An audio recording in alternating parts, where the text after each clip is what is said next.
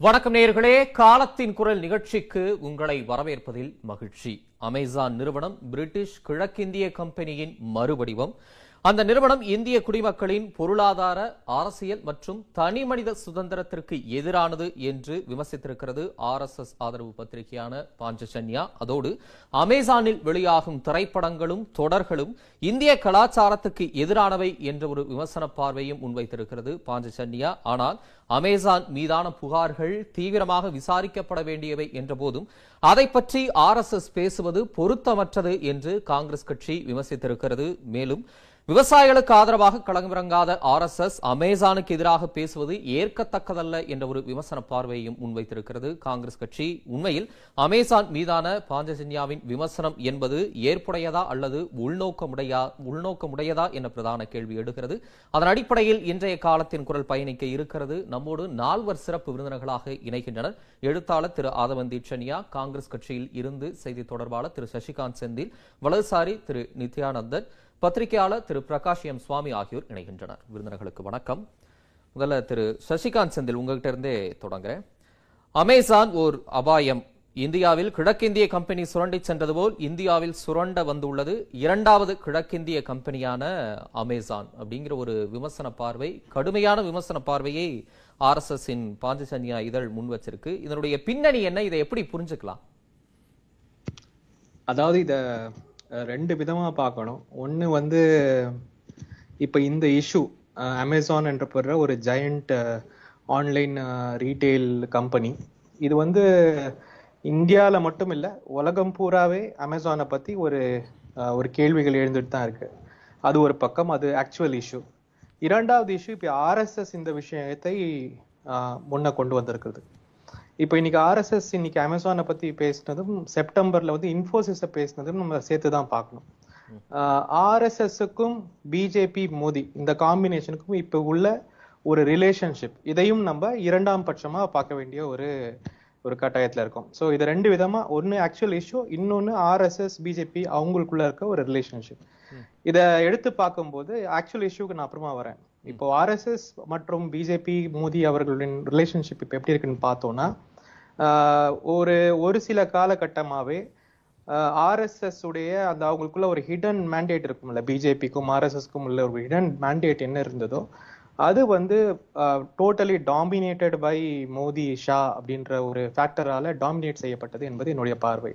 இன்னைக்கு வந்து ஆர்எஸ்எஸ் வந்து பல விஷயங்களை அவர்களுடைய போக்கில் எடுத்து கொண்டு போக முடியாமல் நிறைய விஷயங்கள்ல அவங்க தவிச்சிட்டு இருக்கிறது வந்து ஒரு ஒரு விஷயமாவே நமக்கு தெரியுது. அது நிறைய இடத்துல ஓப்பனாகவும் எக்ஸ்பிரஸ் செய்யப்பட்டது. இன்னைக்கு அஹ், பஞ்சஜன்யால வந்த ஆர்டிக்கிளும் அந்த மாதிரி ஒரு ஒரு விஷயமா தான் நான் பார்க்குறேன்.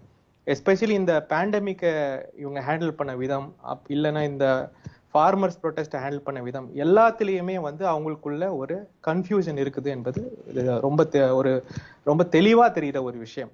இன்னைக்கு வந்து ஓப்பனா பல விஷயங்களை பேசக்கூடிய ஒரு நிலைமையில தான் இப்போ ஆர்எஸ்எஸ் இவ்வளவு வரைக்கும் அமைதியாக இருந்த ஆர்எஸ்எஸ் இன்றைக்கு வந்து அதை எடுத்து பேசும் ஒரு நிலைமையில இருக்காங்க என்பது என்னுடைய பார்வை.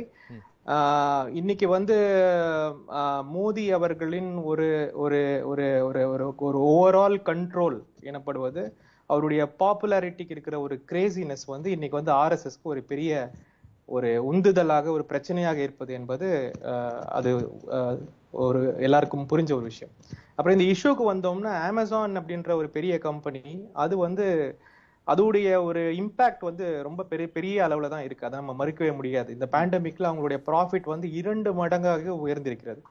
அப்புறம் வந்து இன்னைக்கு யூஎஸ்ல எல்லாம் பாத்தீங்கன்னா அவங்களே பயப்படுறாங்க. பல ரீட்டைல் கம்பெனிஸையும் ஸ்மால் ஸ்கேல் வியாபாரங்களையும் அமேசான் ஒழித்து விட்டது என்பது அங்கேயும் சொல்லப்படுற ஒரு விஷயம் இங்கேயும் இப்படியான சொல்லப்படுற குற்றச்சாட்டுகள் வரும்போது அமேசான் தரப்புல இருந்து ஒரு விளக்கம் இன்னைக்கு கொடுத்திருக்கிறாங்க. இந்தியாவில் உற்பத்தியாகும் பொருட்களை எழுபதாயிரத்துக்கும் மேற்பட்ட சிறு வியாபாரிகள் சுமார் இருநூறுக்கும் மேற்பட்ட நாடுகளில் தங்களின் உற்பத்திகளை சந்தைப்படுத்த அமேசான் தளம் அமைத்து கொடுத்துள்ளது. கொரோனாவின் தாக்கம் தீவிரமாக இருந்த காலத்தில் கூட எழுபத்தி ஐந்தாயிரம் சிறு வியாபாரிகள் கைகோர்த்து நானூற்றி ஐம்பதுக்கும் மேற்பட்ட நகரங்களில் விற்பனை செய்து பயன்பெற்றனர். அப்படின்னு அமேசான் இந்த மாதிரியான குற்றச்சாட்டுகள் வந்த நிலையில விளக்கம் கொடுத்திருக்கிறாங்க. இல்ல அது எந்த ஒரு பெரிய கம்பெனியும் அப்படிதான் விளக்கம் கொடுப்பாங்க. விஷயம் வந்து நம்ம வந்து ஒரு சந்தை பொருளாதாரத்துல ஒரு மோனோபோலி ஒரு பெரிய கம்பெனி இருக்கும்போது மத்தவங்க யாரும் நிக்க முடியாது என்பது ஒரு வாஸ்தவமான ஒரு வரலாற்று வரலாறுல பல இடத்துல நம்ம அதை பார்த்திருக்கோம்.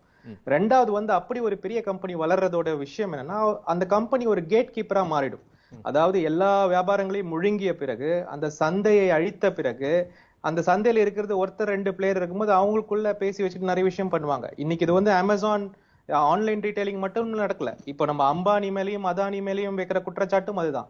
இந்திய அரசாங்கின் போக்கு இந்த பெரிய கார்ப்பரேட் கம்பெனிகளுக்கு எப்படி இருக்கு- இருக்கிறது என்பதை ஒரு மோனோபொலி ஓரியன்டாக ஆலிகோபொலி ஓரியன்டாக கொண்டு போகிறார்கள் என்பது ஒரு ஒரு ரொம்ப நாளா எல்லாருமே பேசிட்டு வர குற்றச்சாட்டு.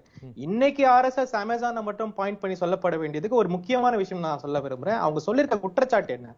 அமேசான் வந்து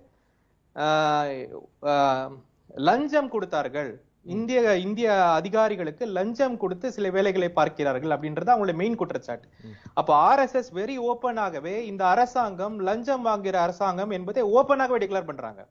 அதாவது மாற்று அரசாங்கம் மாற்று கொண்டு வரும் சொல்லிட்டு இருந்தவங்க இன்னைக்கு மோடி தலைமையில் இருக்கும் அரசாங்கம் ஓப்பனாகவே லஞ்சம் வாங்கிறது இது மத்த என்ன என்ன குற்றச்சாட்டுகள் சொன்னாங்களோ அந்த மாற்று அரசாங்கம்லாம் ஒண்ணும் கிடையாது. இது அதை விட மோசமான அரசாங்கம் என்பதை அவர்கள் ரொம்ப தெள்ளந்தெளிவா இன்னைக்கு இன்னைக்கு சொல்லி சொல்லியிருக்காங்க. அப்படிதான் நான் பாக்குறேன்.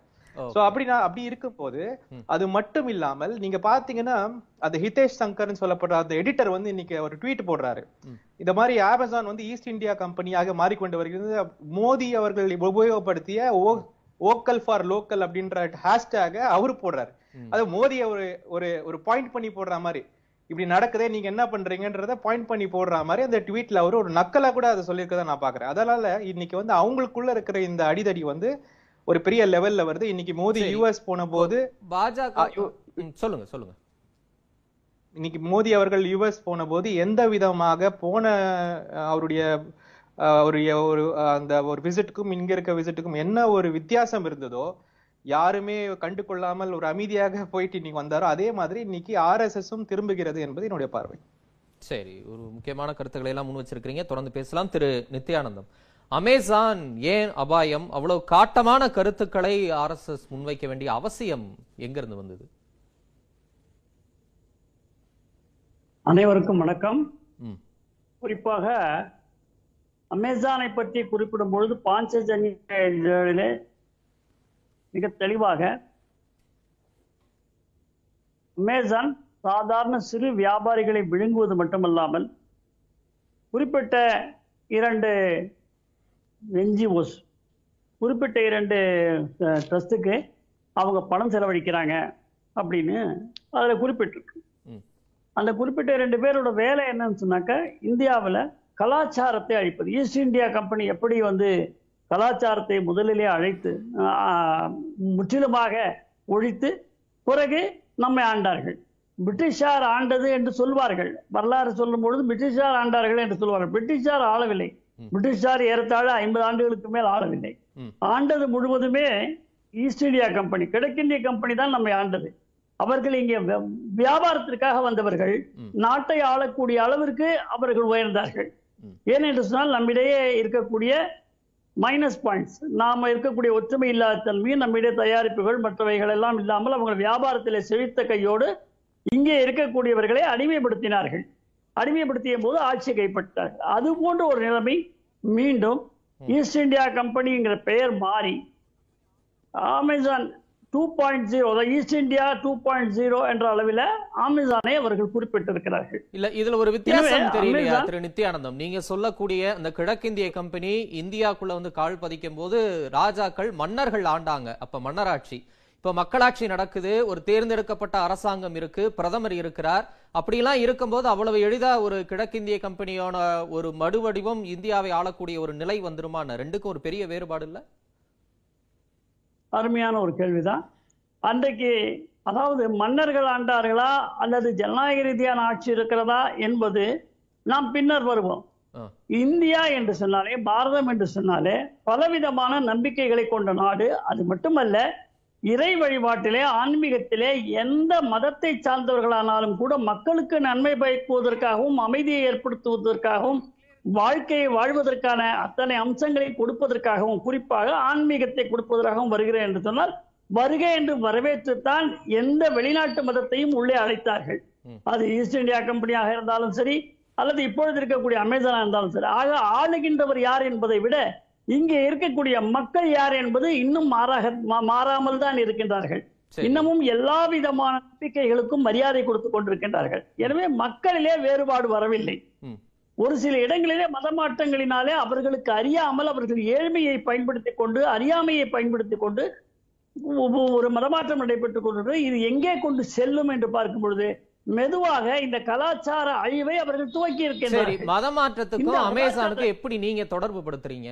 என்ன அடிப்படையில இப்ப தொடர்புபடுத்தி பேசுறீங்க? அமேசான் இன்றைக்கு மிகப்பெரிய நிறுவனமாக.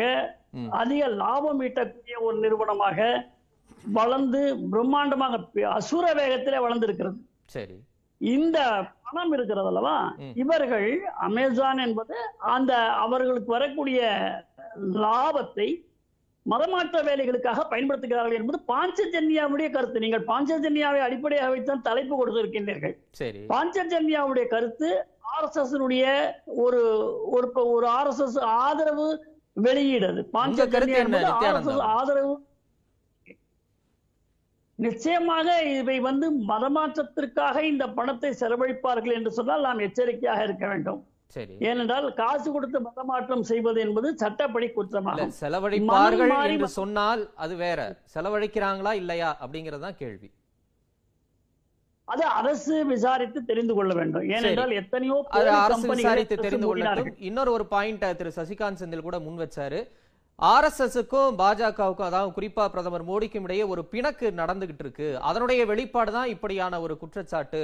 இப்ப ரெண்டாயிரத்தி பதினெட்டு இருபதுல மட்டும் சுமார் ஒன்பதாயிரம் கோடி ரூபாய் செலவழிச்சிருக்கிறாங்க. அப்போ இது லஞ்ச லாவணியத்திற்கான ஒரு அரசா இது இருக்கு. அதை வந்து ஓப்பனா சொல்றாங்க. இது உள்நோக்கத்தோட அமேசான் மேல குற்றச்சாட்டு. ஆனா உண்மையிலே மோடி அரசு மீதான ஒரு குற்றச்சாட்டு. அதனுடைய வெளிப்பாடு தான் இதுன்னு. அதை ஏத்துக்க முடியுமா? அப்படி பார்க்கலாமா? இல்ல. நீங்க இன்றைய ஆட்சியை பொறுத்தவரையில கடந்த எட்டாண்டுகளாக நடுவண் அமைச்சர் அமைச்சரவையில் இருக்கக்கூடியவர்கள் மீது ஒரு சுண்டு விரல் கூட சுட்டிக்காட்ட முடியாத அளவிற்கு லஞ்சத்திற்கு ஆளாகாதவர்களாக இருக்கின்றார்கள் யார. சொல்றாங்க இந்த பாஞ்சஜன்யா யார சொல்றாங்க உங்க கேள்விக்கு பதில் தான் சொல்லிக்கிட்டு இருக்கிறேன். இந்த மாதிரி அமைச்சர்கள் மீது எந்தவித ஒரு குற்றச்சாட்டும் இன்னும் வெளிப்படையாக ஆர்எஸ்எஸும் சொல்லவில்லை மார்க்சிஸ்டும் சொல்லவில்லை. காங்கிரசும் சொல்லவில்லை. ஆனால். காங்கிரஸ் அப்படி ஒரு முறை சொன்னபோது உச்சநீதிமன்றத்தில் கொட்டு வாங்கி கொண்டார்கள். ராகுல் காந்தி வாங்கி கொண்டார். இல்லாததை எல்லாம் நீங்க சொல்லக்கூடாது என்று சொல்லிவிட்டார்கள். மன்னிப்பு கேட்க வைத்தார்கள். அது இருக்கட்டும். ஒரு பக்கம் அது இருக்கட்டும். ஆனால் கீழ் கீழ்நிலையில இருக்கக்கூடிய ஒரு சில இடங்களில முழுவதுமாக மாற்றுவது என்பது இன்னும் சற்று கடினமான ஒரு காரியமாக இருந்து கொண்டிருக்கிறது. அதிலே கவனம் செலுத்தி கொண்டுதான் இருக்கிறது இன்றைய நடுவண் அரசு என்பது என்னுடைய கருத்து. எட்டு வருஷமா இல்ல, கவனம் செலுத்திக்கிட்டு இருப்பாங்க. கீழ இருக்கக்கூடிய அதிகாரிகள் லஞ்சம் வாங்கினாலும் அது லஞ்சம் தான். அது அரசுக்கும் பொறுப்பு தான். அதை அப்படியே நம்ம கடந்து போக முடியுமா என்ன? கடந்தே போகக்கூடாது. கடந்து போகக்கூடாது. அதற்கான நடவடிக்கை என்ன எடுத்திருக்கிறார்கள் என்றுதான் நாம் பார்க்க வேண்டும். இன்றைக்கு இந்தியாவில் இருக்கக்கூடிய பல மாநிலங்கள் கடந்த 65 ஆண்டுகளாக ஊழலிய திளைத்த மாநிலங்களாக அதுவும் நடுவண் அரசே அப்படி இருந்தது என்பதுதான் மக்களுடைய தீர்ப்பாக வந்திருக்கிறது. வழக்குகள் இன்னும் நிலுவையிலே இருக்கு இருந்து கொண்டிருக்கின்றன. ஆக தமிழகத்திலே கூட இன்றைக்கும் கடந்த ஆட்சியிலே லஞ்சம் என்று பல பேரை பிடித்துக் கொண்டிருக்கின்றார்கள் இன்னமும். ஆக லஞ்சம் என்பது கீழ்மட்ட அளவிலே இன்றைக்கு புறையோடி போயிருக்கக்கூடிய ஒன்றாக பாரதத்தினுடைய கலாச்சாரமாகவே இவர்கள் மாற்றி விட்டார்கள். லஞ்சம் இல்லாமல் ஒரே வேலையும் நடக்காது சாதாரண மனிதனை கேட்டால் ஒரு கட்சி ஆட்சிக்கு வருகிறது என்று சொன்னால் ஒரு மாற்றம் வருகிறது இன்றைக்கு வந்திருக்கக்கூடிய ஒரு கட்சி ஆட்சிக்கு வருகிறது என்று சொன்னால் என்ன சொன்னார்கள் தெரியுமா? என் காதுபட நான் கேட்டதும் நீங்களும் கேட்டிருப்பீர்கள். காசு கொடுத்தாலும் வேலை நடக்கணும். ஆக பணம் கொடுத்தால் வேலை முடிந்து விடுகிறது என்று திருப்திப்படக்கூடிய அளவிலே மக்களுடைய மனநிலையை தயார் செய்து விட்டார்கள். இல்ல அப்படி இல்ல. நீங்களே பல முறை நம்ம விவாதத்துல குறிப்பிட்டிருக்கிறீங்க. கடந்த ஏழு ஆண்டுகளா ஒரு ஊழல் இல்லாத ஆட்சி நடைபெற்று கொண்டிருக்கிறது இந்தியாவில்னு. இப்ப ஏன் இந்த மாதிரி காசு வாங்கியிருக்காங்கன்னா ஊழல்ங்கிறது வந்து ஒரு சிஸ்டமாவே இருக்கு. அதை மாத்தணும் அப்படின்னு தீர்வை சொல்றீங்க. ரெண்டுக்கும் முரண்பாடு இல்லையா? தப்பி நான் அந்த அந்த நிலையில தான் இன்னமும் சொல்றேன். நடுவண் அரசு மீது அமைச்சரவை மீது ஒருவர் கூட சுண்டு விரலை கூட காட்ட முடியாத அளவிற்கான ஒரு தூய்மையான அரசாங்கமாக அரசு இருந்து கொண்டிருக்கிறது. ஆனால் கீழ் அளவிலே. இது பைய பைய தான் அவைகள் வர வேண்டும்.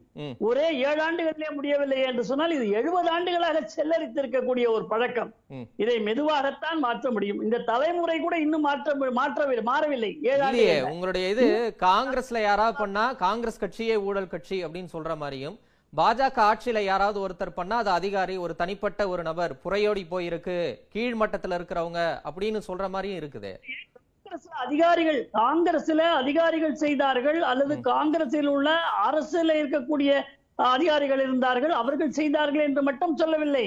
சரி. அமைச்சர்கள் செய்திருக்கிறார்கள் என்பதற்கான நிரூபணங்களை நம்முடைய நீதிமன்றத்தில் தந்து கொண்டிருக்கின்றார்கள். அதற்கான ஆதாரங்களை கொடுத்து கொண்டிருக்கின்றார்கள். வழக்கு நடந்து கொண்டிருக்கிறது.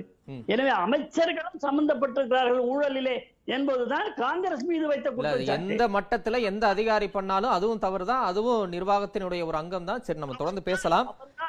ரைட் நம்ம தொடர்ந்து. பேசலாம் திரு நித்யானந்தம் ரைட் திரு ஆதவந்தி இச்சனியா எப்படி பாக்குறீங்க? பாஞ்சச்சன்யாவுடைய இந்த குற்றச்சாட்டை. கிழக்கிந்திய கம்பெனி சுரண்டி சென்றது போல் இந்தியாவில் சுரண்ட வந்திருக்கிறது இரண்டாவது கிழக்கிந்திய கம்பெனி அமேசான். அமேசான் ஒரு அபாயம் அப்படின்னு சொல்லக்கூடியதை எப்படி புரிஞ்சுக்கலாம்? முதல்ல பாஞ்சஜன்யாவுக்கு கிழக்கிந்திய கம்பெனியை பற்றிலாம் தெரிஞ்சிருக்குதுன்றதே எனக்கு முதல்ல ஆச்சரியமாக தான் இருக்கு. ஏன்னா எப்படி அவங்களுக்கு ஞாபகம் வந்திருக்குன்னு பார்த்தா அவங்களுடைய பழைய எஜமானர்களை அவங்க மறக்காம இருக்கிறாங்கன்னு வேணால் சொல்லலாம். மற்றபடி இவங்க முதல் கிழக்கிந்திய கம்பெனி எதிர்த்து என்ன இவங்களுக்கு போராடின பாரம்பரியம் இருக்கு ஆர்எஸ்எஸ்க்கோ அல்லது இன்றைக்கு இருக்கக்கூடிய இந்துத்துவாதிகளுக்கோ எந்த ஒரு விடுதலை போராட்டத்தில் அந்த என்ன சொல்றது விடுதலை போராட்டத்துக்காக நடந்த ஒரு எந்த ஒரு இயக்கத்திலேயாவது ஆர்எஸ்எஸ்ஸோ அல்லது வேறு இந்துத்துவ அமைப்புகளோ ஏதாவது பங்கெடுத்திருக்குதா? அந்த முதல்ல அதை முதல்ல நம்ம தெளிவுபடுத்தணும்னு நினைக்கிறேன் ரெண்டாவது இப்போ அவங்க ஆர்எஸ்எஸ் வந்து ஏற்கனவே சுதேசி என்று பேசிக் கொண்டிருந்தார்கள். ஆட்சிக்கு வருவதற்கு முன்பாக. ஆட்சிக்கு வந்த பிறகு ரெண்டாயிரத்தி பனிரெண்டில் இதே மோகன் பாகவத் வந்து பேசும்போது சுதேசியை பத்தி பேசினாங்க இப்போ ரெண்டாயிரத்தி பத்தொன்பது விஜயதசமி அன்னைக்கு அவர் பேசும்போது சுதேசி என்கிற பெயரில் நாம் பொருளாதார ரீதியாக தனிமைப்பட்டு விடக்கூடாது என்று சொல்வது மட்டுமல்ல நம்முடைய பொருளாதாரத்தை வளப்படுத்திக் கொள்வதற்காக அவர் இன்னும் சொல்றாரு நம்ம என்கிட்ட ஒரு பொருள் என் ஊர்ல தயாரிக்கிற ஒரு பொருள் இருந்தா நான் வாங்கிக்குவேன். அப்படி எது பொருளும் இல்லை அப்படின்னு சொல்லி சொன்னா நான் வந்து வேற நாட்டுல இருந்து இங்க வந்து நம்முடைய க சட்டத்திட்டங்களுக்கு உட்பட்டு தயாரிக்கிற பொருளும் சுதேசி பொருள் தான் என்று ஒரு புது விளையாக்கியானத்தை வந்து கொடுத்திருக்கிறாரு. இப்ப இதுல இவங்களுக்கு என்ன பெரிய பிரச்சனை வந்திருக்குது? இப்ப சுதேசில அப்படிங்கிறது ஒரு கேள்வி. ரெண்டாவது இவங்க ஏதோ ஒரு அந்நிய மூலதனம் என்பது அமேசான்ல தான் முத முத வந்த மாதிரி இவங்க பேசுறதுங்கிறதும் ஒரு ரொம்ப பெரிய மோசடியான விஷயம். ஏன்னா இவங்க வந்து தொடர்ச்சியாக அந்நிய மூலதனம் என்பதை இவர்கள் ஆட்சியில் வந்த காலத்திலிருந்து இவர்கள் வரவழைத்துக் கொண்டிருக்கிறார்கள். இந்த ரெண்டாயிரத்தி இருபத்தி ஒண்ணு இந்த இப்போ இதுவரைக்குமே கூட பாத்தீங்கன்னா எண்பத்தி ஒண்ணு புள்ளி ஏழு ரெண்டு யூஎஸ் டாலர் பில்லியன் அளவுக்கு பில்லியன் யூஎஸ் டாலர் அளவுக்கு ஃபாரின் டைரக்ட் இன்வெஸ்ட்மெண்ட் இன்னைக்கு வந்திருக்குது. இந்தியாவுல ஏற்கனவே அரசு துறைகள் மட்டுமே இயங்கக்கூடிய பொதுத்துறை நிறுவனங்கள்ல அந்த கேந்திரமான தொழில்கள் எல்லாம் கூட இவர்கள் வந்து சில்லறை வர்க்க வர்த்தக வர்த்தகத்திலிருந்து பெரிய தொழில்கள் பொதுத்துறை நிறுவனங்கள் பணியாற்றக்கூடிய சேவை துறை எல்லாவற்றிலுமே இவர்கள் வந்து அந்நிய மூலதனத்தை நேரடியாக புகுத்தி விட்டு ஏதோ அமேசான் வழியாக இதெல்லாம் நடப்பதை போல இவர்கள் ஒரு கதை விட்டுக் கொண்டிருக்கிறார்கள். கொஞ்ச நாளைக்கு முன்னாடி டாடா இன்ஃபோசிஸ பத்தி பேசினாங்க. இப்போ என்னன்னா நாடு முழுவதும் கடுமையான ஒரு பொருளாதார நெருக்கடி இருக்கிறது. எதிர்பார்த்த திட்டமிட்ட இவர்கள் சொன்னதை போல வளர்ச்சி எதுவும் காட்ட முடியவில்லை. இரண்டு ஊரடங்கு காலத்தில் இந்த சூழலை கையாள்வதிலே அவருடைய அப்பட்டமான தோல்வி என்பது மக்கள் மத்தியிலே பேசுபொருளாக மாறி இருக்கிறது கடுமையான விலையேற்றம் வேலையில்லா திண்டாட்டம் ஆலை மூடல் வேலை இழப்பு என்று கடுமையான ஒரு நெருக்கடி நாட்டிலே நிலவி கொண்டிருக்கிறது. இதற்கெல்லாம் சமாளிக்கக்கூடிய அறிவும் திறனும் மற்றவர்களாக இவர்கள் இருக்கிறார்கள் என்ற காரணத்தினால் இந்த பழியை யார் மீதாவது போடுவதற்கு இவர்கள் ஆட்களை தேடிக்கொண்டிருக்கிறார்கள். சரி ஏ, இதுல அந்த வகையில தான் இன்னைக்கு ம் இல்ல இல்ல. இந்த அந்த வகையில தான் இவங்க அமேசானை வந்து இன்னைக்கு ரெண்டாவது கிழக்கிந்திய கம்பெனிங்கிறாங்க. கிழக்கிந்திய கம்பெனி என்பது வியாபாரத்துக்கு வந்ததுன்னா அந்த வியாபாரத்தை பலரும் செய்து கொண்டிருக்கிறார்கள். நம்ம நம்ம. இந்தியாவினுடைய வியாபாரிகள் நம்ம வர்த்தகம் பாதிக்கப்படுதுங்கிறாங்க. இதுல ஒரு பகுதி இருக்க இன்னொரு ஒரு பகுதி நீங்க எழுத்தாளரும் கலை சார்ந்து இயங்கக்கூடியவருனால இந்த கேள்வி ரொம்ப முக்கியமானதுன்னு நினைக்கிறேன். அமேசான்ல வெளியாகக்கூடிய படங்கள் தொடர்கள் இந்திய கலாச்சாரத்துக்கு எதிரானவை அப்படிங்கறதையும் ரொம்ப ஸ்ட்ராங்கா பதிவு பண்ணி இருக்கிறாங்க இதுக்கு முன்பாடியே இது இதே மாதிரியான குரல்கள் ஆர்எஸ்எஸ் இந்துத்துவ தலைவர்களிடம் வெளிவந்த நிலையில இப்பயும் அதை பதிவு பண்ணியிருக்கிறாங்க. அதை எப்படி புரிஞ்சுக்கிறது? சரியான ஒரு கருத்து தானே அது? இல்ல முதல்ல இந்தியாவின் கலாச்சாரம்னா அது யாரோட கலாச்சாரம்? இந்தியாவுக்கு என்ன ஒற்றை கலாச்சாரம் இருக்குதா? இந்தியாவில் அப்படி ஒரு ஒற்றை கலாச்சாரம்லாம் கிடையாது. இந்தியா என்பது ஒரு பன்முக கலாச்சாரத்தை கொண்டது. அந்த பன்முக கலாச்சாரத்தில் இவர்கள் இந்திய கலாச்சாரம் என்று சொல்வது எதை?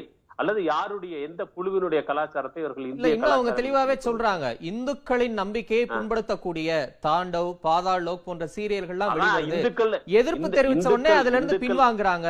இதெல்லாம் அமேசான் வந்து திட்டமிட்டு ரொம்ப நுணுக்கமா பண்ணிக்கிட்டு இருக்காங்க அப்படிங்கிற விமர்சன பார்வையை வைக்கிறாங்கல்ல.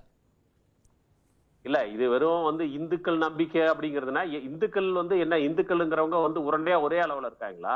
இந்துக்கள்ல பல சமூக குழுக்கள் இருக்கிறது பல பண்பாட்டு பின்புலம் உள்ளவர் இருக்கார்கள். அதிலே இவர்கள் யாருடைய நம்பிக்கை அல்லது யாருடைய கலாச்சாரத்தை இவர்கள் சொல்லிக் கொண்டிருக்கிறார்கள் அவங்க பிரிச்சு. சொல்லல. பொதுவா சொல்றாங்க இந்து சமூகம் இந்து கடவுள்களை. அவமதிக்க கூடிய அப்படிங்கிறாங்க. இந்து கடவுள்களை என்ன அவமதிக்கிறாங்க? இந்து கடவுள்களை இந்துக்கள் இங்க இருக்கக்கூடிய வந்து மத நிறுவனங்களை விட வேற யாரும் அவமதிச்சிட போறதில்ல. இங்க இருக்கக்கூடிய மத நிறுவனங்கள் தான் இந்து கடவுள்களை கூடுதலாக அவமதித்துக் கொண்டிருக்கிறார்கள். அதை நாம பார்த்துக்கிட்டு இருக்கிறோம். அது ஒரு பக்கம் இருக்கட்டும். இன்னொன்னு இந்த அமேசான் வழியாக மட்டும் இல்ல அல்லது வந்து வேற இருக்கக்கூடிய ஓடிடி தளங்கள்ல வெளியாகக்கூடிய படங்கள் சீரியல்ல மட்டும் ஏதோ வந்து இவர்கள் சொல்லக்கூடிய கலாச்சாரத்திற்கு புறம்பான அல்லது மேற்கத்திய கலாச்சாரத்தை கொண்டு வந்து புகுத்துறதா சொன்னாங்க. முழுக்க முழுக்க ஹாலிவுட்ல இருக்கக்கூடிய படங்கள்ல என்ன லட்சணத்துல வாழுது? மொத்தமா அவங்க எல்லாம் போட்டிருக்கிற ஆண்கள் பெண்கள் எல்லாரும் போட்டிருக்கிற துணியை பூரா ஒரு நாலு கர்ச்சிப்பு தான் இருக்கும் வந்து. அதெல்லாம் நாம இன்னைக்கு இவங்க என்ன பெருசா அதை பத்தி பேசிட்டாங்களா? எவ்வளவு கடுமையான வந்து ஒரு ஆபாசம்னு சொல்லி சொல்லக்கூடிய வரையறையில வரக்கூடிய பல விஷயங்கள் சுதேசி மொழிகளில் தயாரிக்கப்படக்கூடிய படங்கள்ல இருக்கு தொலைக்காட்சி தொடர்கள்ல இருக்குது. பல அருவருப்பான விஷயங்கள்லாம் இடம்பெறத்தான் செய்யுது. அது வெறுமனே பாலியல் ரீதியான கொச்சை மட்டுமல்ல சக மனிதர்களை இவர்கள் எவ்வாறு சித்தரிப்பதிலிருந்து சக மனித உணர்வுகளை மதிப்பதிலிருந்து இன்னொரு பண்பாட்டு பின்புலம் உள்ளவர்களை இழிவுபடுத்துவதிலிருந்து எல்லாவற்றிலுமே இங்க வந்து ஏற்கனவே சுதேசி மொழிகளிலேயே இந்த பிரச்சனையெல்லாம் இருக்குது. அதையெல்லாம் சரி செய்யாமல் ஏதோ அமேசான் வழியாக மட்டும் வந்து விட்டதாக இவர்கள் பேசுவது என்பதோ அல்லது அமேசான் நீங்க ஆர்எஸ்எஸ் விமர்சனம் வைக்கிறீங்க. அது ஒரு பக்கம் இருக்க அமேசான் அப்படி செய்யுதா இல்லையா அப்படின்னு கேக்குறேன். ஒரு எழுத்தாளரா உங்க மதிப்பீடு அமேசான் அப்படித்தான் இருக்கா? பாகுபாடுகள் இருக்கான்னு கேக்குறேன். இல்ல இல்ல எனக்கு அப்படி பாகுபாடா தெரியல. இவங்க. வந்து கட்டற்ற அளவுல திறந்து விட்டு இருக்கிறாங்க அப்படி திறந்து விட்டதுனால அந்த ஓடிடி என்ற அந்த ஒரு தளத்தில் எல்லாமே தான் வந்து சேரும். ஒரு. உலகளாவிய அளவில் நீங்கள் தொடர்பு கொள்ளக்கூடிய இணைய வசதி எல்லாம் இருக்கிற போது இணைய சேவைகள் இருக்கிற போது. எல்லாமே தான் வந்து சேரும். எந்த தேர்வு செய்து கொள்வதற்கான ஒரு தெளிவும் அறிவும் உங்களுக்கு தேவை அவ்வளவுதான். சரி. இப்படி வர்றதெல்லாம் வந்து தடுக்கலாம் முடியாது. நீங்க காற்றில் வந்து சேருவதெல்லாம் தடுப்பதற்கு ஆர்எஸ்எஸ்க்கும் இல்ல அதுக்கு அப்பாட்டாக்கருக்கும் இல்ல. சரி அது உள்நோக்கமுடையது அப்படின்னு சொன்னாங்க அந்த அடிப்படையில கேட்டேன். சரி தொடர்ந்து பேசலாம் திரு பிரகாஷ். இந்திய சந்தையை ஒற்றையாளாக ஆக்கிரமிப்பதற்கான காரியங்களில் அமேசான் ஈடுபடுகிறது அப்படின்னு சொல்றாங்க. அப்படிதான் இருக்குதா நிலைமை? அதற்கு முன்பு இது ஒரு பத்திரிகையாளர்ன்ற முறையில் இந்த விஷயத்தை நான் பார்க்க விரும்புகிறேன் பஞ்சஜன்யான்ற பத்திரிகையில் ஒரு கட்டுரை வருது. ஒரு புலனாய்வு கட்டுரை. சி பஞ்சஜன்யாங்கிற பேர் இது வரைக்கும் இந்தியாவில் யாருக்குமே பாதி பேருக்கு தெரிஞ்சிருக்காது. தமிழ்நாட்டில் கண்டிப்பாக தெரிஞ்சிருக்காது. பஞ்சஜன்யாங்கிறது கிருஷ்ணர் வந்து மகாபாரதத்தில் கொடுத்த போர்க்குரல். ஸோ இவங்க ஒரு இன்வெஸ்டிகேட்டிவ் ஜேர்னலிஸ்டாக இப்போ இந்தியா டுடே மாதிரி மற்ற பத்திரிகை மாதிரி இன்வெஸ்டிகேட்டிவ் ஜேர்னலிசம் பண்ணுறதுக்கு இன்ஃபோசிஸை பற்றி எழுதினாங்க.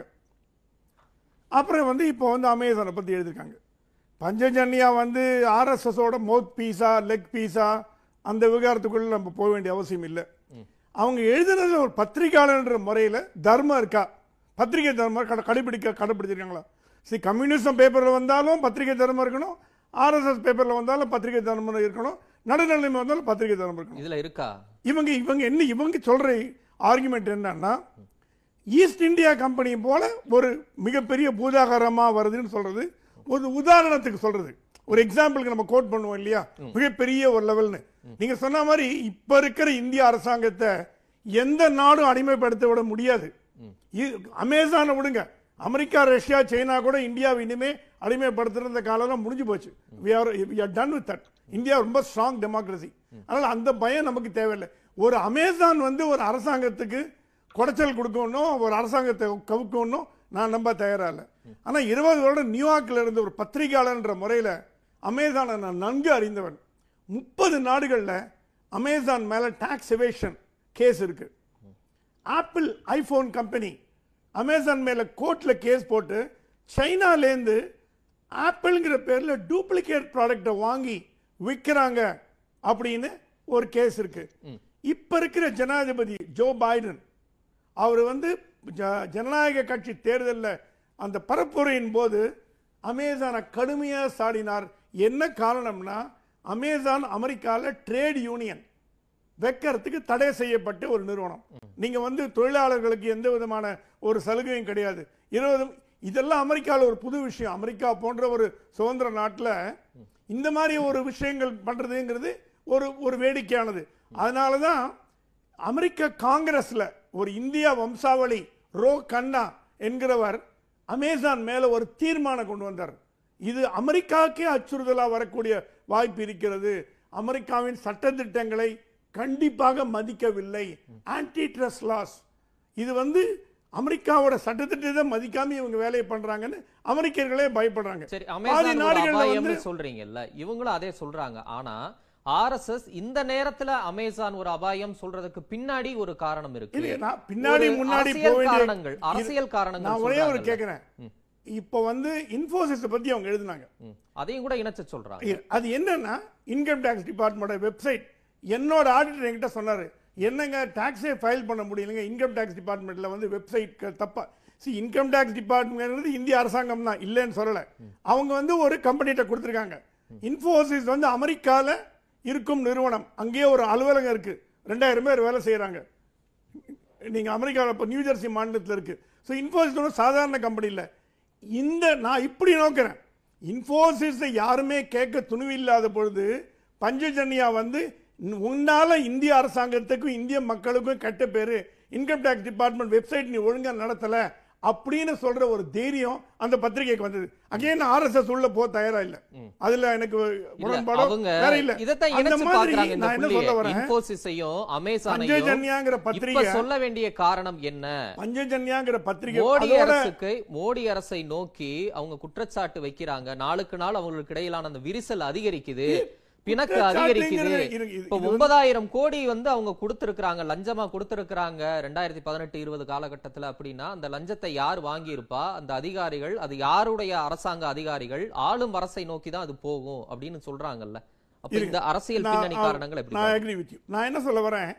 இந்த கட்டுரையோ இன்ஃபோசிஸ் கட்டுரையாவது அவங்க வந்து ஒரு குறிப்பிட்ட இன்கம் டேக்ஸ் டிபார்ட்மெண்ட் வெப்சைட் சரியில்லை உங்களால கெட்ட பேருன்னு சொன்னாங்க. இதுல வந்து அவங்க சொல்லக்கூடிய பாயிண்ட் வந்து கன்வர்ஷன் ஓகே அவங்க நீங்க பேசிக்கா அனலைஸ் பண்ணீங்கன்னா அது வந்து ஒரு பெரிய பூதாகரமான ஒரு கம்பெனி முழுங்கிடும். அதெல்லாம் விட்டுருங்க. அதெல்லாம் வந்து ஆப்டிக்ஸ் பாட்டம் லைன்ல இவங்களோட இவங்களோட இவங்களோட கன்சர்ன் என்னன்னா இது வந்து ஒரு மத மாற்றத்தை உண்டு பண்ணும். மத கலாச்சாரத்தை வந்து கை வைக்கிறதுன்னு. அப்படி பண்ணுமா? நான் என்ன? சொல்ல வரேன்? அமெரிக்கால ஏஜேசின்னு ஒன்று இருக்கு. அசோசியேஷன் ஆஃப் ஜூயிஷ் காங்கிரஸ் அவங்க வந்து அமேசான் மேலே ஒரு கேஸ் போட்டாங்க. என்ன காரணம்னா ஐ லவ் ஹிட்லர் அப்படிங்கிற பனியனை ஒரு வெப்சைட்டில் அமெரிக்காவில் விற்றாங்க அமேசான். உடனே அங்கே இருக்கிற யூதர்கள்லாம் வந்து கேஸ் போட்டாங்க. இதே அமேசான் இந்திய கொடியை கால் மிதி டோர் மேட்டில் போட்டு விற்று சுஷ்மா ஸ்வராஜ் கம்ப்ளைண்ட் பண்ணி உங்களை எடுத்துருவேன்னு சொன்னதுக்கப்புறம் தான் அதை எடுத்தாங்க. இதே அமேசான் கடவுளை நம்புறவங்களுக்கு இது மனசு கஷ்டமாக இருக்கும். கடவுளை நம்பாதவங்களுக்கு இதெல்லாம் பெரிய விஷயம் இல்லை. டாய்லெட் சீட்ல பிள்ளையார் படத்தை போட்டாங்க. அண்டர்வேர்ல பிள்ளையார் படத்தை போட்டாங்க. இந்த மாதிரி ஐ மீன் ஒரு ஒரு உதாரணங்கள். எவ்வளவுக்கு எவ்வளவு கேவலப்படுத்த முடியுமோ இது அமேசான் விக்- பண்றாங்கன்னு சொல்ல Amazon வித்தாங்க. They not manufacturer they sellers இப்போ நீங்க ஒரு ப்ராடக்ட் இதோட இதோட இன்னொரு முக்கியமான சொல்றேன். குழந்தை செக்ஷுவல் விஷயமா போர்னோகிராஃபி அமேசான்ல விற்கிறாங்கன்னு போலந்து கம்ப்ளைண்ட் பண்ணியிருக்கு குழந்தைய செக்ஸ் பெடோஃபி அந்த மாதிரி. இது என்னன்னா இவங்க விற்கும் பொழுது வியாபார நோக்கம் தான் இவங்களுக்கு முக்கியமே தவிர ஒரு மனசாட்சியோட வியாபாரம் பண்ணல. எந்த ஒரு நாட்டிலேயாவது மத உணர்வுகளை சீண்டும் விதமாக பிள்ளையார டாய்லெட்ல போட்டு வித்துட்டு நான் வியாபாரம் தான் பண்றேன். எனக்கு மதத்துக்கு சம்பந்தம் இல்லை அப்படின்னு சொல்ல முடியுமா? முடியாது. ஆர்எஸ்எஸ் குற்றச்சாட்டுகள்ல நூறு சதவீதம் முகாந்திரம் இருக்குன்றீங்க.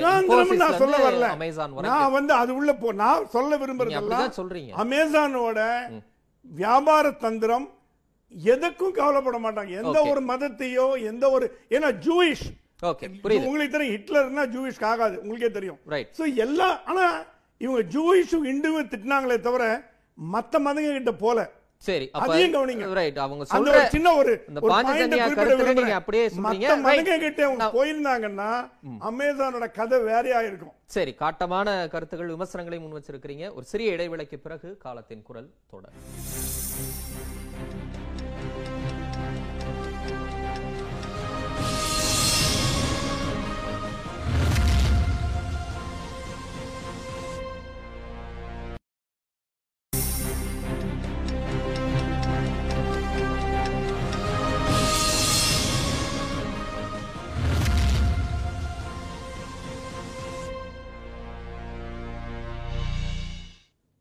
காலத்தின் குரல் தொடர்கிறது. திரு சசிகாந்த் செந்தில் இப்போ உச்ச நீதிமன்ற கண்காணிப்புல அமேசான் பணம் கொடுத்தாங்களா இல்லையா அப்படிங்கிற விசாரணையை காங்கிரஸ் கட்சி ரொம்ப வலுவா கூறுறீங்க. உங்களை மாதிரியே அதே குற்றச்சாட்டுகளை ஆர்எஸ்எஸ் முன்வைக்குது. அப்ப இதுல மட்டும் ஏன் ஒரு உள்நோக்கம் வேணுமென்றே இந்த காலகட்டத்தில் அவங்க இந்த மாதிரியான குற்றச்சாட்டுகளை வைக்கிறாங்க அப்படின்னு சொல்றீங்க? காங்கிரஸ் செய்தால் சரி ஆர்எஸ்எஸ் இந்த கருத்தை சொன்னா அது உள்நோக்கமுடையது அப்படின்னு எப்படி இதை வகைப்படுத்த முடியும்? இல்ல அந்த கருத்து அந்த அமேசானோடைய விஷயத்தை பத்தி எங்களுடைய கருத்து நாங்க ரொம்ப கிளியரா சொல்லியாச்சு. தட் அந்த விஷயம் ஒரு செக் பண்ண வேண்டிய விஷயம் தான். காங்கிரஸ் கட்சி ரொம்ப நாட்களாக அமேசான் பற்றி மட்டும் இல்ல இந்த நாட்டில் ஒரு ஆலிகோபொலி உருவாகி கொண்டிருக்கிறது. அம்பானி அதானி என்ற இருவர் ஒருத்தர் வந்து என்டையர் டெலிகாம தூக்கிட்டாரு. இன்னொருத்தர் வந்து என்டையர் போர்ட்ஸையும் ரோடையும் எல்லாத்தையும் தூக்குறாருன்றதை ரொம்ப நாளா சொல்லிட்டு வரோம் அதை இப்போ வந்து இவங்க அமேசானை மட்டும் பாயிண்ட் பண்ணும்போது அது ஏன் அதை மட்டும் சொல்றீங்கன்ற ஒரு கேள்வி. ரெண்டாவது இவங்க சொல்றத பற்றி தான் இப்போ நித்யானந்தம் அவர்கள் சொன்னாங்க. இப்போ வந்து அந்த கட்சியில யாரும் மினிஸ்டர்கள் எல்லாம் லஞ்சமே வாங்கினது இல்ல சுண்டு விரலை கூட காட்ட முடியாது. அவங்களுக்கு சுண்டு விரல் காட்ட வேண்டிய அவசியம் கிடையாது. ஏன்னா முதல் முதலாக கட்சியே ஒரு லஞ்ச கட்சி இப்பதான் நம்ம பாக்குறோம் நாலாயிரம் கோடி மட்டும் போன வருஷம் வந்திருக்கு எலக்ட்ரல் பாண்ட்ல அது யார் கொடுத்த காசு? அதுல அமேசான் எவ்வளவு கொடுத்த காசுன்னு அவங்க ஒரு வெள்ளை அறிக்கை சமர்ப்பிக்கிட்டோம் அப்ப தெரியும். அதாவது லஞ்சம் பெறுவதை ஒரு லீகலைஸ் பண்ணி ஒரு கட்சியாகவே லஞ்சம் பெறுவதை இது முதல் முறையா இந்த இந்த நாடு பார்க்கிறது. அதனால சின்னவங்க மந்திரிகள் எல்லாம் கூட இதுல முக்கியம் கிடையாது. கட்சியை லஞ்சம் வாங்குறதுனால பிரச்சனையே கிடையாது. ரெண்டாவது கலாச்சார சீர்கேடை பத்தி பேசினாரு. இப்ப கலாச்சார தமிழகத்தை எடுத்துக்கிட்டீங்கன்னா இவர் முதல் முதல்ல போய் போராட வேண்டியது கமலாலயத்துல முன்னாடி தான். ஏன்னா அவங்களே தான் ஒரு ஓன் ப்ரொடக்ஷன் பண்ணி அவங்களே நடிச்சு அவங்களே டைரக்ஷன் பண்ணி அவங்க மாநில தலைவரே படங்களை வெளியிடுறாரு. இதை இதை தாண்டி கலாச்சார சீர்கேடு எங்க நடக்க போகுது? அதனால நியாயப்படி பார்த்தா கமலாலயத்தை தான் போய் நம்ம முற்றுகையிட்டு போராட்டம் செய்ய வேண்டும் தமிழகத்துல. திரு சசிகாந்த் மாநில தலைவர் எந்த படத்தையும் வெளியிடல. பாஜக நிர்வாகிகள் செய்தி தொடர்பாளர்களும் இங்க இல்ல. உங்க பதிலளிக்க நான் டிஃபெண்ட் பண்ண முடியாது. சரி சொல்லுங்க.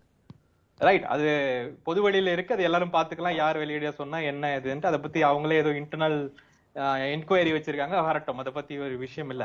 ஆனா இவ்வளவு பெரிய அசிங்கம் நடக்கிறது அங்க இருந்து தான் நான் சொல்ல வரேன். இப்ப அமேசான் எல்லாம் நமக்கு ரெண்டாம் பட்சம் தான் நான் நான் சொல்ல வரேன். ரெண்டாவது வந்து பிரகாஷ் கே. சுவாமி அவர்கள் வந்து ரொம்ப சாதாரணமா அந்த கரப்ஷன் பாட்டை விட்டுட்டு அவரும் எங்கேயோ ஒரு மத மாற்றம் அப்புறம் அமேசான் பண்ற மத்த கலாச்சார சீர்கேடுகளை பத்தி பேசுறாரு. அந்த பேசிக் லேயர் வந்து அதுதான். மற்ற மதங்களை இப்படி பண்ண முடியுமா? ரொம்ப. நுணுக்கமா பண்றாங்க அப்படின்னு.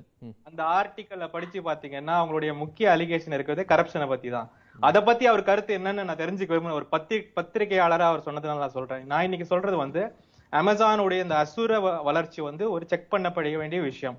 அது அமேசான் மட்டும் இல்ல ஜியோவோட ஒரு அசுர வளர்ச்சியும் சரி மத்தபடி அம்பானி அதானி எடுத்து கொண்டிருக்கிற இந்த என்டையர் போர்ட்டுகளும் சரி இன்னைக்கு வந்து மானிட்டைசேஷன் பைப்லைன் சொல்லிட்டு பொதுத்துறைகளை வைக்கிறதும் சரி எல்லாத்தையும் செக் பண்ண பண்ண வேண்டிய ஒரு நிலைமையில தான் இருக்கும். எங்க தீட்சண்யம் சொன்ன சார் சொன்ன மாதிரி எங்க ஆரம்பிக்கிறது எங்க விடுறதுன்னு எங்களுக்கு தெரியல. எதுல இருந்து ஆரம்பிக்கிறதுன்னு தெரியல. அவ்வளவு பிரச்சனைகளை இன்றைக்கு நாம் பொருளாதார ரீதியாக சந்தி கொண்டு சந்தித்துக் கொண்டிருக்கிறோம். அதனால இது வந்து ஒரு ஓவராலா தான் நம்ம பார்க்கணும். அதனால இவங்க ஒரு விஷயத்த சொல்லிட்டாங்கன்றதுக்காக அந்த விஷயத்த நாங்க தள்ளிடலாம் அந்த விஷயம் முக்கியமான அது பெரிய விஷயம் என்பதை நாங்க சுட்டி காட்டுறோம் ரெண்டாவது ஆர்எஸ்எஸ் சொல்றதுதான் அது வந்து இன்னொரு ஒரு காமெடியான ஒரு விஷயமா இருக்குது.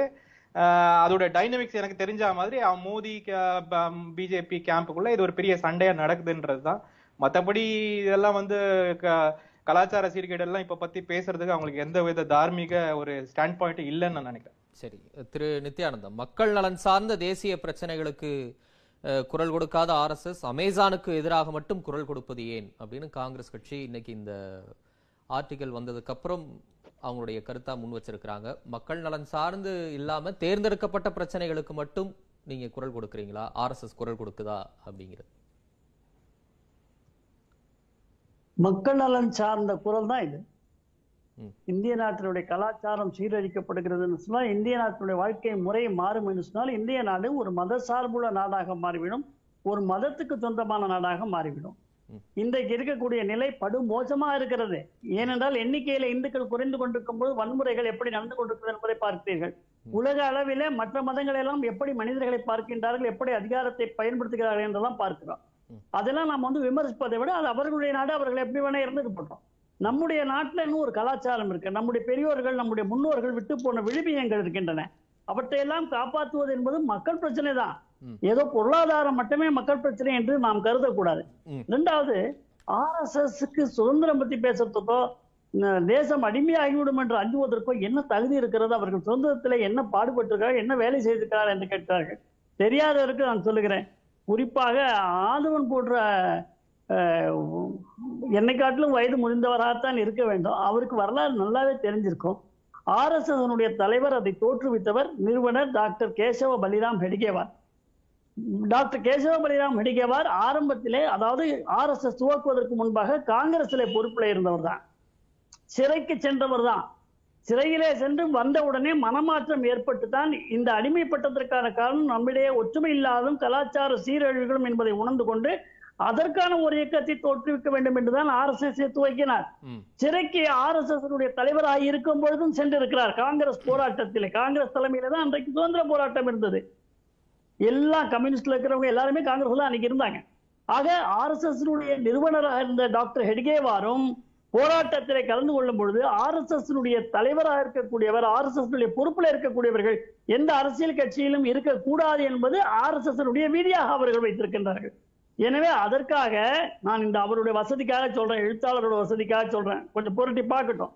அதற்காகவே தன்னுடைய பதவியை ஆர்எஸ்எஸ் தலைவர் பதவியை ராஜினாமா செய்துவிட்டு அந்த போராட்டத்திலே கலந்து கொண்டு மீண்டும் சிறைச்சாலைக்கு வெளியே வந்தவுடன் அந்த பொறுப்பு அவருக்கு ஒப்படைக்கப்பட்டது அதுவரை இடைக்கால தலைவர்கள் இருந்தார்கள்.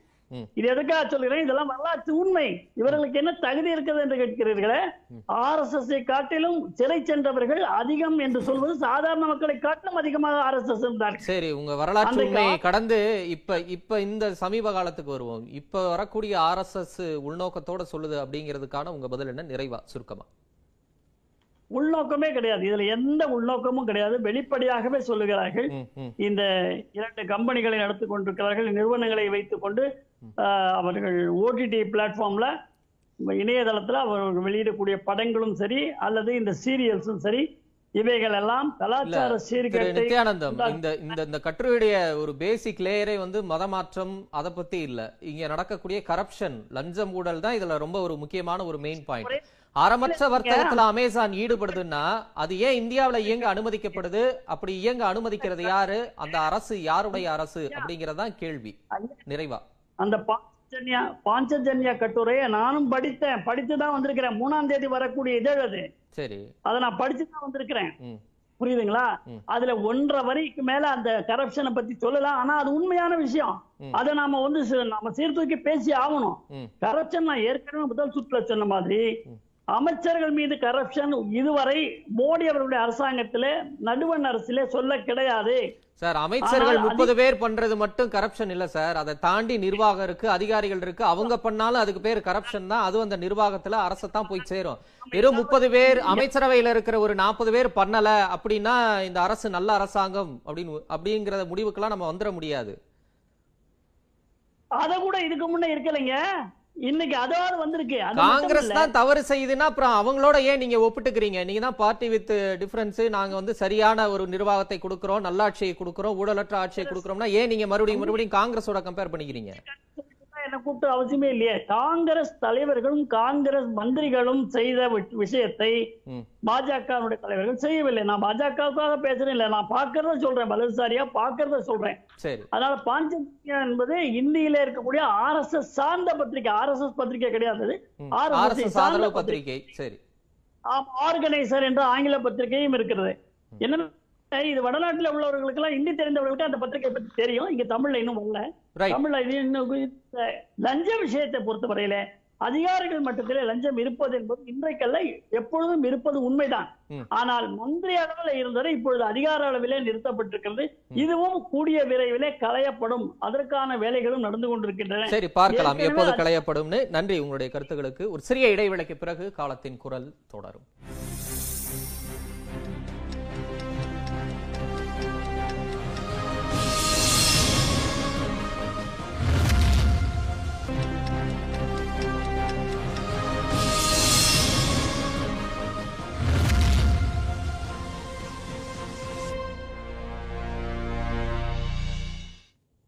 காலத்தின் குரல் தொடர்கிறது. திரு ஆதவன் தீட்சணியா மக்கள் நலன் சார்ந்த ஒரு பிரச்சனையை தான் ஆர்எஸ்எஸும் பேசுது. இந்த இடத்துல அதை மட்டும் ஏன் உள்நோக்கத்தோட தள்ளி வைக்கிறாங்க? அப்படிங்கிற ஒரு எதிர்கேள்வியும் வருது. நிறைவா சுருக்கமா. இல்ல இவங்களுக்கு அமேசானோட ஆர்எஸ்எஸ்க்கு ஒன்றும் உறவே இல்லைன்னா சொல்ல முடியாது. தீன் தயாள் தாம்னு சொல்லி இருக்கக்கூடிய ஒரு கம்பெனி மூலமா இது ஆர்எஸ்எஸ் பின்புலத்தோடு நடக்கக்கூடியது. கோமியம் சாணி மோடி குர்தா யோகி குர்தான்னு சொல்லி முப்பதுக்கும் மேற்பட்ட பொருட்கள் அமேசான் மூலமா அங்க வித்துக்கிட்டு தான் இருக்காங்க. அதனால அவங்களுக்கு உறவு இருக்கு ஒண்ணு. ரெண்டாவது இவங்க வந்து யாரோ இவங்க ஆட்சியாளர்களுக்கு வேண்டிய ஒரு ஆன்லைன் கம்பெனிகளுக்காக அமேசான் மாதிரியான ஒரு பெரிய போட்டியாளரை அப்புறப்படுத்துறதுக்கு ஒரு முயற்சி நடத்துறாங்களா? அல்லது அமேசான்ட்ட ஏதாவது பேரம் பேசுறாங்களான்னு நம்ம வந்து சந்தேகிக்க வேண்டி இருக்குது குற்றச்சாட்டே பேரம் பேசி லஞ்சம் வாங்கினதுதான் குற்றச்சாட்டு. மறுபடியும் அதுக்குள்ள பேரம் பேசுறாங்கன்னு சொல்றீங்க. ஆமா ஏன்னா வந்து நமக்கு அப்படித்தான் நம்ம இந்த அரசை பார்க்க வேண்டியிருக்கு. ஒரு பிஎம் கேர்ஸ்ன்னு சொல்லி அரசு முத்திரையை பயன்படுத்தி கொண்டு இந்திய நாட்டின் லட்சணையை பயன்படுத்தி கொண்டு பிஎம் கேர்ஸ் சொல்லி ஆயிரக்கணக்கு எத்தனை கோடி அத்து எத்தனை ஆயிரம் கோடி வசூல் பண்ணாங்கிற கணக்கு உச்ச நீதிமன்றத்துல கூட சொல்ல மாட்டேங்குது ஒரு ஒரு அரசு. இது வந்து இவ்வளவு பெரிய மோசடி எந்த உலகத்துல உலகத்துல எந்த நாட்டிலேயே நடந்திருக்குமா? ஒரு பிஎம் இதை பேரை பயன்படுத்தி கொண்டு ஒரு அரசு லட்சணையை பயன்படுத்தி கொண்டு இப்படி இவ்வளவு பெரிய கொள்ளடிக்கக்கூடிய ஒரு கட்சி வந்து அல்லது அந்த ஆட்சி வந்து எப்படி வந்து நேர்மையா நடந்துக்கும் நீங்க சந்தேகிக்காம இருக்க முடியும். இதெல்லாம் ஆர்எஸ்எஸ்க்கு ஒண்ணும் ஆர்எஸ்எஸ்க்கு தெரியாதெல்லாம் ஒண்ணும் கிடையாது. அவர்கள் யாருக்காகவோ இந்த ஒரு மிரட்டலை தொடங்கி இருக்கிறார்கள். அதுதான் அப்படிதான் நம்ம புரிஞ்சு கொண்டிருக்குது. அவருடைய நோக்கத்தை சந்தேகிக்க வேண்டியிருக்கிறது. இதுல ஒரே ஒரு விஷயம் மதமாற்றம் என்பது எட்நூறு ஆண்டுகள் இஸ்லாமியர்கள் இருந்தும் இன்றைக்கு வரைக்கும் பதினொன்னிலிருந்து பதினாலு சதவீதம் தான் இஸ்லாமியர்களுடைய மக்கள் தொகை. முன்னூறு ஆண்டுகள் பிரிட்டிஷ்காரர்கள் இருந்தும் இன்று வரையிலும் மூணு சதவீதம் தான் கிறிஸ்தவர்களுடைய மக்கள் தொகை. ஆகவே இந்த மதமாற்றம் என்ற பூச்சாண்டியை காட்டிக்கொண்டு எத்தனை நாட்களுக்கு இவர்கள் இந்த ஊரை குழப்பிக்கிட்டு இருப்பாங்கன்றத தயவு செய்து ஊடகங்கள் ஒரு பொது விவாதத்துக்கு உட்படுத்தணும்னு நான் கேட்டுக்கிறேன். சரி நன்றி திரு பிரகாஷ். நிறைவா? இப்ப விவாதம் வந்து ஆர்எஸ்எஸ் நோக்கி போறதுனால சரித்திரமானவர் விவாதமே. அதான் இல்ல இல்ல அமேசான்ல இருந்து அங்க போறதுனால ஒரு சரித்திரமானவன்ற முறையில நான் சிலதை கூற சுருக்கம். இந்தியா சுதந்திர- சுதந்திரம் அடைஞ்சு ஆயிரத்தி தொள்ளாயிரத்தி நாற்பத்தி எட்டாம் வருஷம் நினைக்கிறேன். குடியரசு தின விழா அணிவகுப்புல ஆர்எஸ்எஸ் கண்டிஜென்ட்டை ஜவஹர்லால் நேரு அலோவ் பண்ணார். இந்திய முப்படை ராணுவ வீரர்கள் போலீசார்கள் அவங்க கூட ஆர்எஸ்எஸ் கண்டிஜென்ட் போச்சு. அப்ப ஜவஹர்லால் நேரு யாரும் பிஜேபின்னு சொல்லல. அவர் இந்தியாவோட முதல் பிரதமர். அடுத்தபடியாக இப்போ அதானி அம்பானி இது டிஸ்கஷன்லாம் ரொம்ப வந்துட்டு இருக்கு. அதானி அம்பானி டூ தௌசண்ட் ஃபோர்டீனுக்கு அப்புறம் வரல. அவங்க ஆரம்பிச்சது டூ தௌசண்ட் ஃபோர்டீனில் அது இல்லாமல் அம்பானியோட அப்பாவை ஆதரிச்சது வந்து காங்கிரஸ் கவர்மெண்ட் தான் முப்பது வருஷமா. சி அந்த காலத்தில் வந்து டாடா பிர்லா அவங்க வந்து நெஹ்ருக்கு க்ளோஸும்பாங்க இந்திரா காந்தி க்ளோஸும்பாங்க சி ஒரு ஒரு காலகட்டங்கள்லையும் ஒரு ஒரு தொழிலதிபர்கள் மேல குற்றச்சாட்டு வரும். எந்த தொழிலதிபர்கள் வந்து தொள்ளாயிரத்தி நாற்பத்தி எட்டு நீங்க அப்ப பிஜேபியே இல்லையே அப்படி. ஆர்எஸ்எஸ் இருந்திருக்கு. பிஜேபி இல்ல. நான் என்ன சொல்ல வரேன்? ஜவஹர்லால் நேரு இந்திய சைனா சண்டையின் போது ஆர்எஸ்எஸ் ஓட சேவையை பாராட்டி இருக்கிற ரெக்கார்டு இருக்கு. சரி அதுக்குள்ள நம்ம நான் என்ன சொல்ல வரேன்? அது ஒரு சேவை அமைப்பு. அதுல வந்து அது மதம் அதெல்லாம் போக விரும்பல. இது என்னன்னா இது ஒரு சிம்பிளா நம்ம வந்து ஒரு இப்போ வந்து சொல்றாங்க எல்லாத்தையும் விற்கிறாங்கன்னு மன்மோகன் சிங் தான் இந்திய பொருளாதார சீர்க அமைப்பின் தந்தை. ஃபாதர் ஆஃப் இந்தியன் குளோபலைசேஷன் அவர் பிஜேபி இல்ல. அவர் ஒரு ஒரு தொலைநோக்கு பார்வையில பண்ணாரு. இப்ப ஏர் இந்தியாவை வருஷத்துக்கு ஐம்பதாயிரம் கோடி நஷ்டத்துல வச்சுட்டு இருக்க முடியாது. வித்து தான் ஆகணும். ஸோ அந்த மாதிரி சில எக்கனாமிக் கம்பல்ஷன்ஸும் இருக்கு. நம்ம எல்லாத்தையுமே விற்கிறாங்கன்னு சொல்றது ஒரு ஜெர்னலிஸ்டிக் வியூவா இருந்தா கூட சில அரசாங்கம் job is not to run business okay அரசாங்கம் வந்து ஒரு தொழில் செய்ய முனைவர் தொழில் முனைவரா இருக்க முடியாது. அரசாங்கத்தை நடத்துவதுதான் அரசாங்கத்தின் வேலை. சரி பரவாயில்ல. கருத்துக்களை பகிர்ந்த விருந்தினர்கள் அனைவருக்கும் நன்றி. மீண்டும் சந்திப்போம். நேர்களே காலத்தின் குரல் உண்மை ஒலிக்கட்டும்.